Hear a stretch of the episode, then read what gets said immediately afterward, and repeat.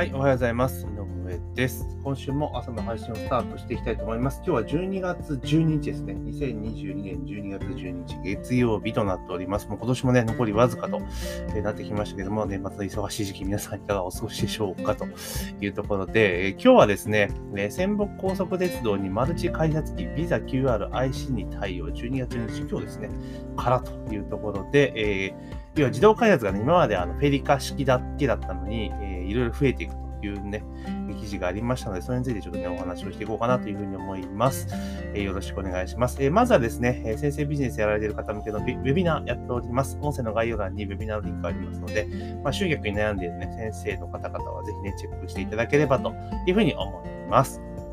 はい。でですね、仙北高速鉄道にマルチ改札機、ビザ QR、IC に対応、12月12日からというところで、改札機ね、電車とか乗る改札機がもう、IC 決済で IC カードでね、ピッピピスイカをはじめとする、IC カードでやるのがもう普通になりましたよね。あれ多分ね、モバイル、じゃあスイカ始まったので多分何年ぐらいだろう ?4 年、5年とか6年ぐらいからですよね、多分。で、それはもうね、ずっともう当たり前になって、全国で使えるようになって、もう結構時間が経ってるからね、皆さん当たり前のように使ってると思うんですけれども、日本のあれなんですよね、自動改札機で使っている技術っていうのは、フェリカっていうよりは日本の技術なんですよね。で、なんかすごい短時間で正確にデータのやり取りをするというところで、JR、東日本がね、スイカで使い始めて、で、結構めちゃめちゃ規格としては厳しい、なんか要件があるんですよね、スイカとかって。で、それに合わせて、他の鉄道会社も導入してたっていう経緯があるんですけれども、それだと、日本だけなんですよね、そのフェリカっていう仕組みを使っているのが。海外は同じような、タッチ決済、非接触のタッチ決済っていうのは、クレジットカードとかでピッてやるやつあるじゃないですか。タッチ決済で、ビザとかいろいろやってるやつありますね。あれの技術なんですよ。で、やってる動作は変わらないんだけど、技術が若干違って、で、フェリカと比べるとやっぱ若干遅いんですよね。で、タッチ決済使われたことがある方であれば、多分経験あると思うんですけれども、レジとかでピッてやると、明らかに時間がかかるんですよ。ちょっと、一呼吸、二呼吸ぐらい必要なんですよ。決済完了するまで。それがちょっと、ね、時間がかかるんですよ。だからフェリカが早すぎるんですよ。瞬間に解除するってことでね。もちろんなんでそう早いのかって言ったら、要は、改札機をね、すごい勢いで、日本とかね、通勤の人から偉いことになるじゃないですか。あれを裁かなきゃいけないから、それに耐えうる、スピードで処理ができるように設計されているわけなんですよね。だから、自動改札機で、もちろんあれですよ、残高不足でピンポンとかなっちゃうとあれですけど、普通の、何も事故、ね、イレギュラーがなければ、どんなにね、通勤ラッシュの時間帯であっても、大量の人をさばいてるわけですよね。で、それの中に、この、ビザのやつとかね、タッチ決済、要は別の規格の非接触決済をね、もう使えるようにしていくぞっていう流れになってるんですけど、それやった時どうなるんかなと思ったんですよ。だから、要は、スイカと同じようなスピードでパッと処理ができるわけではないじゃないですか。だからそう考えると、絶対開発機詰まるだろうなっていうのが、やっぱりあるんですね。で、もちろんで、クレジットカードが直で決済するようできるようになれば、別にチャージする必要がなくなるから、めちゃめちゃ楽じゃないですか。で、鉄道会社からしてみても、余震は全部クレジットカード会社がやってくれるわけだから、結構いいわけですよね。今の、だからスイカとかああいう仕組みだと、要はチャージして入れるから、結構多分いろいろ大変だと思うんですよ。なんか多分、申請とかいろいろしなきゃいけないと思うんですよね。その事業者とやるにあたっては。で、多分、法務局になんかいろいろなんかね、お金を積んどかなければ、供託金とか多分作っとかなきゃいけない多分レベルだと思うんですよ。だけど、これをだから、クレジットカードのタッチ決済直で対応するようになれば、別にその事業者がそういう負担でないわけじゃないですか。だからメリットはあるんだろうなと。で、あと、かつ外国から来た観光客の人が、もう自分の持ってるクレジットカードでそのまま決済ができるって言ったら、すごい利便性は高いですよね、というところなんですよ。で、100歩譲ってタッチ決済だったら、なんとかなるかなと思うんですけど、もう一個 QR が入ってるんですよね。QR、要は二次元バーコードなんですけど、要はスマホの画面に QR コードを出して、それを改札口に読み取らせて、突破するってやつなんですけど、これ結構大変じゃないかなと思うんですよ。で、なんでかっていうと、飛行機とか乗るときって今ってほとんど二次元コードに変わってるじゃないですか。で、半券とかを二次元コードでこうかざして読み止まらして入っていくって感じですけど、タッチほど速くないんですよね。で、しかもスマホの画面とかだと、端末の画面の明るさもあるし、例えばあとプライバシー保護シールを貼って入れたりとかすると読み取りにくいんですよ。だから瞬間読み取らないんですよ。だからこれ QR とか入れちゃうと確実に開発機が詰まるだろうなっていう印象があります。だから、まあ、どうなんでしょうね。その特別なそのなんつうのかななんか JR とかで言うと周遊券とかそういったなんかね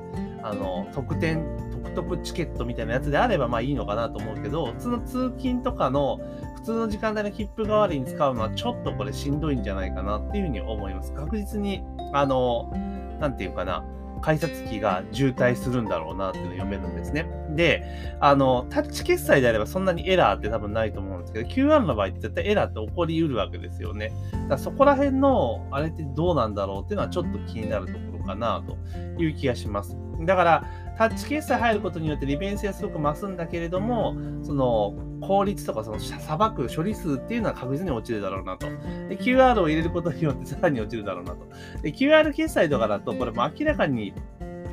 チャイナからのお客さんを意識してるわけですよね。中国とかすごく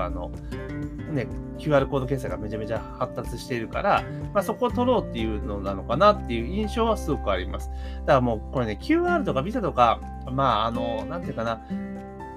Visa だタッチ決済だったらまあわかるんだけど QR コードはねちょっとやめた方がいいんじゃないかなっていうふうに思ったりはします。だったらあれですよ、その要は例えば外国人観光客向けにするのであれば入国の時に Suica 配りゃいいんですよ、全員に。Suica 配ると。で、そこに、チャージをしてくださいって、チャージするときに、例えば、その、私鉄とかの、自動改札機とかであれば、全部クレジットカード、もしくは QR コード決済でも、買えるように、QR でも買えるようにすればいいんですよね。そうすれば別に、あえて QR とか IC とかっていうのはね、QR コードとか対応しなくても、別になんとかなるわけじゃないですか。で、改札機のスピードも維持できると。で、観光に来た人たちは、これお土産でも持って帰ってもいいよみたいな感じにしたら、結構スムーズに解決できるんじゃないかなっていうふうに思うんですね。で、チャージのところに関して言うならば、結局、あれなんですよね。現金でチャージしなきゃいけないってケース結構多いじゃないですか。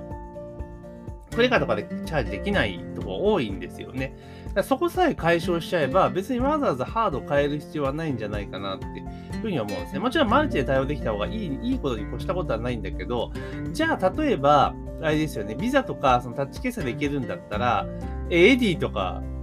ID ダメなんて話に多分なってくるじゃないですか。ね。って思うんですよ。だったら Suica とかそういう IC 乗車券なね、特に鉄道系の IC 以外でもこう対応するわけじゃないですか。だったらあれですよね、 ID とか ID とかその電子マネー、要はコンビニで使える全ての IC カードに対応した方がより利便性は増すんじゃないかなって思うんですよね。で、もともとそのなんて言うんだろう、あれじゃないですか、Suica とかイコカとかそのピタパとかパスモとかって電車乗るための切符の代替だったわけですよね。で、それで電子マネーとして使えるのはあくまでおまけだったわけじゃないですか、最初はね。だけどそれがもう電子マネーの方も結構な勢いで結構使えるところの方で利便性が上がってきたからっていうのがあると思うんですよね。だったらその鉄道のね、その決済の規格っていう、切符の規格っていうところがタッチ決済とか QR でいけるんだったら、それこそだからiDとか ID とか普通の電子マネー、従来型の電子マネーもまあ対応した方が利便性は上がるんじゃないかなというふうに思います。だからまあ日本の場合っていうのはこのなんていうかな、通勤ラッシュとかがあるからね、朝とかねあるから、そのなんだろう、フェリカっていう日本最新鋭のね、日本の技術を使ってやってたわけじゃないですか。そこはあえてグローバルに合わせていくっていうのは、まあどうなのかなっていう気がする。日本みたいにあんな凄まじい通勤ラッシュしてる国ってそうそうないと思うんですよね。まああんのかな、よくわかんないですけど。だからもうそこの部分はどうなのかなと個人的には思います。むしろその日本はもうガラパゴスでいいと思うんですよ。だって島国だから鉄道つながってねえしみたいなね、でなればいいんですよ。だからあとはその電子マネーとしても決済に関しては別にフリーで、ね、いっぱい対応できた方がいいと思うけど、鉄道に関しては別にそこまでやらなくてもいいんじゃねっていうふうに思うんですよね。だから例えばじゃあ外国行った時に日本人向けになんかいろいろことやってくれるかって別にそんなことないじゃないですか。だから別に日本に来たら日本のルールでやりましょうにした方がいいと思うんですよね。だからなんかガラパゴス化がいけないみたいな風潮はあるけれども、そんなことは全然ないと思うんですよね。そのだから国内で使うものに関してはガラパゴスでも全然いいんじゃないのという気はちょっとしたりはします。だからまあこのね QR とか IC では実際、まあ、JR 東日本でも入れるってなってますし JR 九州でもタッチ決済入れるってなってますから、まあ、それが入ってきたら実際どうなるのかっていうところですよね。首都圏とか難しいんじゃないかなっていうふうに思ったりはします。まああとは特急券とかそういうのはねQR とかにできるのがいいのかなっていう気はしますけど、まあどうなんだろうなというふうに思います。ちょっとね様子を見ていこうというふうに思います。というところで今日はですね、仙北高速鉄道マルチ改札機ビザ QR IC に対応というところで、ね、3タイプ全部対応できるようになりましたよというような記事がありましたので、それについてお話をさせていただきました。あとで、ね、ぜひね番組の購読とフォローを忘れずにお願いいたしますというところと、あと先生向けの集客ウェビナーというのを、ね、やってますので、興味ある方は音声の概要欄のリンクからぜひねウェビナーに参加していただければというふうに思います。というところで本日の朝の配信は以上とさせていただきます。今日も一日頑張っていきましょう。